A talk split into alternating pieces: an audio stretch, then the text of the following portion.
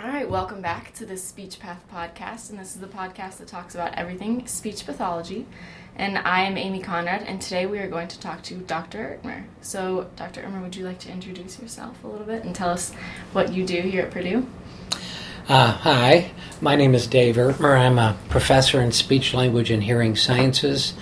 Um, I teach classes uh, like an introduction to communication disorders and uh, oral rehabilitation across the lifespan. I'm a speech pathologist by training, uh, but my research is uh, related to how children who are deaf and hard of hearing acquire spoken language after they get a cochlear implant at a young age. Okay, all right. So, can you tell us a little bit of why you first became a speech pathologist? When you started your career? Okay, um, yeah. Well, when I was um, in high school, I was thinking about possible career paths, and I come from a family of educators, and I knew I didn't really want to be a classroom teacher, um, but I was interested in education, and um, at that time I was. Uh, uh, taking music lessons, and I enjoyed the one on one with my uh, music teacher. And I thought, well, I like music, but I'm not sure I want to make a career out of it. And then I heard about um, speech pathology, and it seemed to make sense because it was sort of educational and working with children, and uh, yet it was more uh, small group and individual, and so that type of setting appealed to me. Right. So, how did you go about getting your education for this? Well, I uh, went to Marquette University for my undergraduate and uh, back in those days, your undergraduate also included some clinical training. So we not only had uh, experiences as juniors and seniors in the clinic, uh, but we also had a school externship um, in our senior year. So for the semester, I was going to uh, a school and and working as a speech pathologist under the supervision of a practicing clinician. And then um, at that point in time, um, the American Speech, Language, and Hearing Association started to um, require a master's degree. And so uh, I uh, was able to get a job with my bachelor's degree in Wisconsin. Uh, but then I started my master's program uh, sort of as a part time student in the evening. Okay. And finished that up. And then um, worked in the public schools uh, in Milwaukee and then in Colorado uh, for about um, 17 years. And then I uh, was looking for something more, and I came back to school and uh, followed up on my interest in uh, children with hearing impairment. Okay. And got my doctoral degree here at Purdue. All right. Was there a certain point that you realized that you wanted to come back and get your doctorate? Yeah, there there was. Yeah, I can even remember exactly when it happened. I had uh, been been a speech pathologist in a school for the deaf, and then um, and then also in regular uh, elementary schools in Wisconsin and then Colorado, and I really enjoyed that work. Uh, I enjoyed um, just about everything about it, working with kids, uh, coordinating with their teachers, and um, so I, I, really wasn't looking for anything else or a change, but then I read in uh, an ASHA magazine about a fellowship that was available um, for uh, leadership training in hearing impairment. And I thought, well, that sounds really interesting.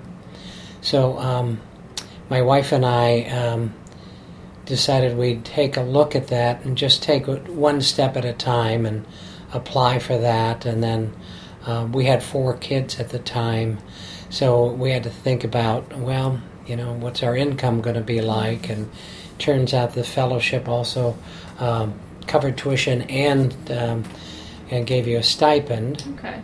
And uh, we were able to kind of make things work with my school district, and uh, they gave me a three-year leave of absence and some pay for the first year, with the plan being to go back and work there uh, again, uh, later on, it turned out that I wouldn't be able to finish in that amount of time, and so we had to make a settlement to repay them for some of that money.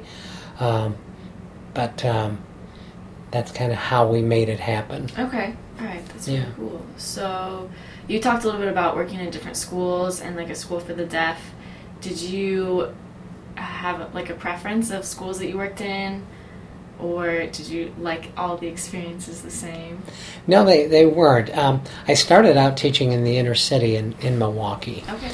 and um, so that was that was a great experience, and I really enjoyed the teachers and the kids there. Um, but then I um, transferred to a school for deaf children that used signed English. Okay. And so that was a big challenge to pick up signing and to uh, pick up some knowledge about how to work on spoken language with kids who are deaf. Okay. And uh, so, um, again, I enjoyed working with the teachers in that school and learned a lot from them. And uh, that period was actually the, the, clinical highlight of my career. I enjoyed working with deaf children uh, so much. Good. And then uh, that was in Wisconsin, and we had our first son, and we decided we'd moved back to Colorado to be closer to the grandparents. Okay. And uh, so when we went back there, I didn't uh, find another job in a school for the deaf, and I returned to elementary schools and junior highs in okay. in Colorado. Okay. Um, so yeah, I think the highlight was definitely mm-hmm. working in the school for the deaf. Okay. So when you did work in the school for the deaf, you mentioned that you had to pick up sign while you were mm-hmm. while you were learning. Was that a challenge at all, or did it come easily? Well, it, you know, it um, it was a challenge, and at first I had a lot of sort of book learning and practicing to doing to do, but then um, when you do it every day, um, it just becomes ingrained. Yeah. And so, um, you know, talking with the kids, talking with other teachers, use speech and sign, and and uh, so that immersion really was good for me as right. far as the signing skills go. Okay. Um, is there a bad part about being a clinician at all, or is there all good parts? You know, there, there really wasn't a bad part for me.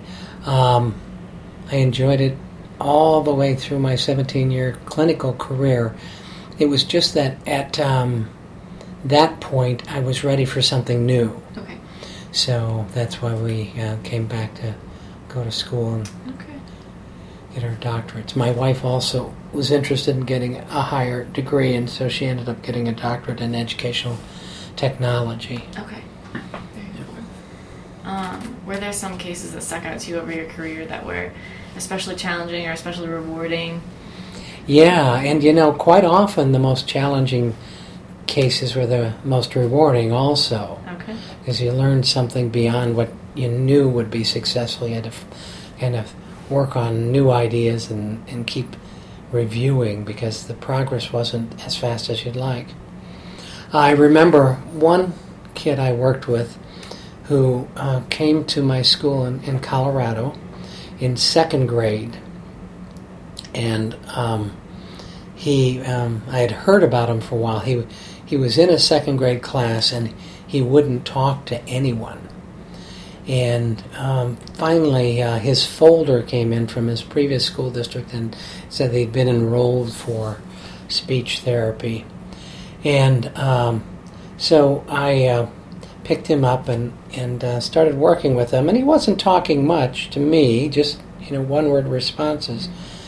And um, I, I, decided um, the speech isn't uh, going so well, so we'll just play a game. And had a little basketball hoop with a Nerf ball, and we'd shoot it in. And he turned out to be a pretty good shot, or you know, I'd encourage him. And eventually, he um, he started to um, to open up a little bit and um, and talk with me. Um, he he was never dressed very neatly or cleanly and he, he always seemed to be a little angry under the surface.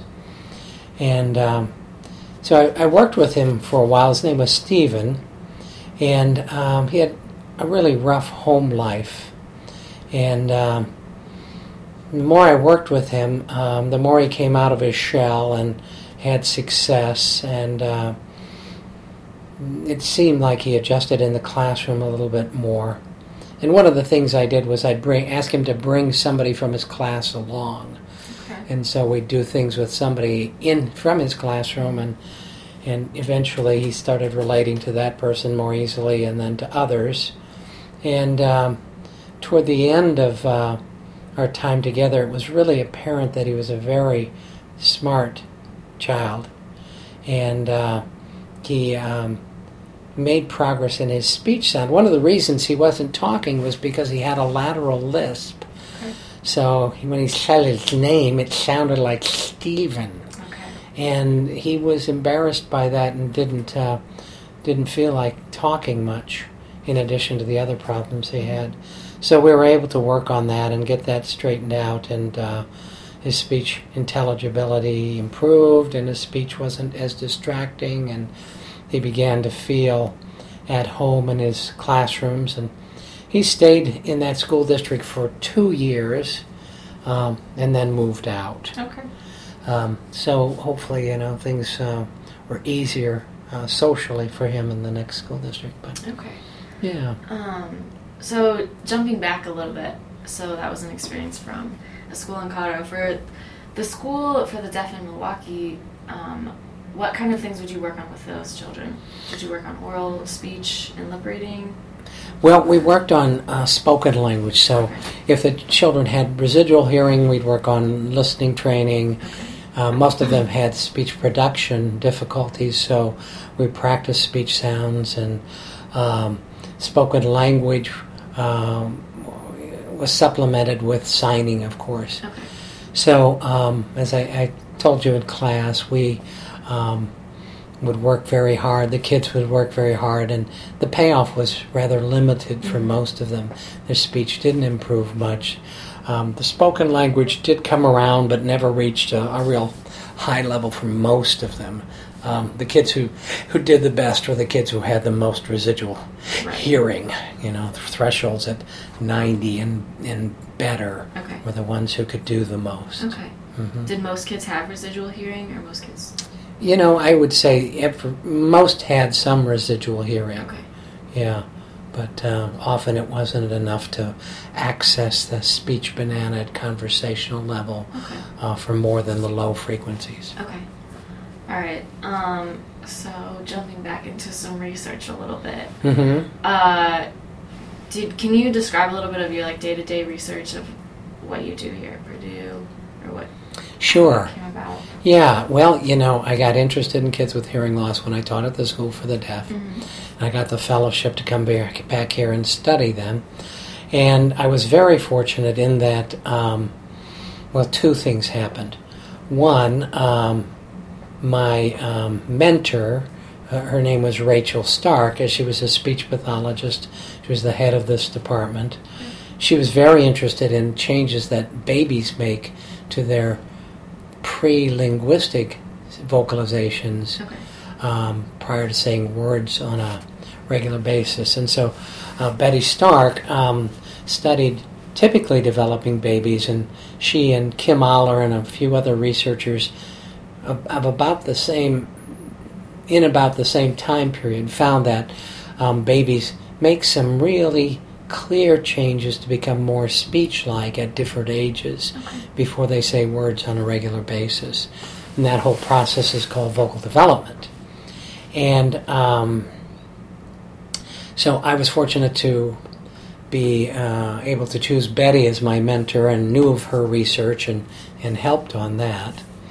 And then the other thing that was happening was that cochlear implants became um, more available uh, to children. Okay. They started out giving cochlear implants to deaf adults and then deaf children who are older than 12 and then older than 6 and then around 3.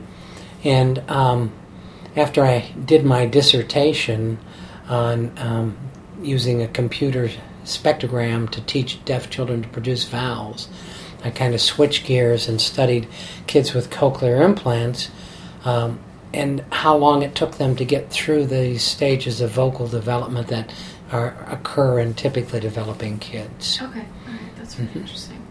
Um, do you work in the clinic now at all? No. Do you miss working as a clinician? Yeah, I do. I miss being able to kind of problem solve and Mhm. think about children's special needs and ways to get them involved and become self learners. Right. Right. That makes sense. Mhm. Okay. Um. Do you have any advice for students that are maybe wondering about coming becoming speech pathologists or researchers or anything like that?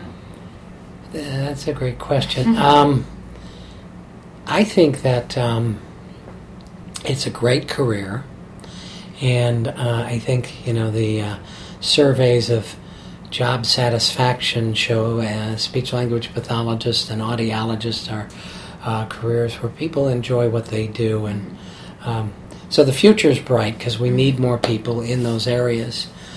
Um, so my advice is, you know, study hard as an undergrad so that your GPA is high and you can get into a good grad school. And once you're in grad school, you'll find out about all sorts of disorders and you'll think they're all interesting.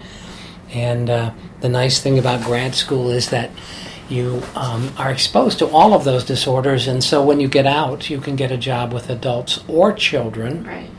And um, later in your career, you may find that uh, you know you're ready for a change of pace, and like me, you might have a second career dealing with uh, a different population. Say, if you've worked with children, you work now want to work with adults, or Okay. vice versa, or even go in and and uh, do uh, some work at the graduate level. Mm-hmm. We need more PhDs to keep the uh, training programs going. So, I think it's important uh, to think about um, that as a career path too. Okay.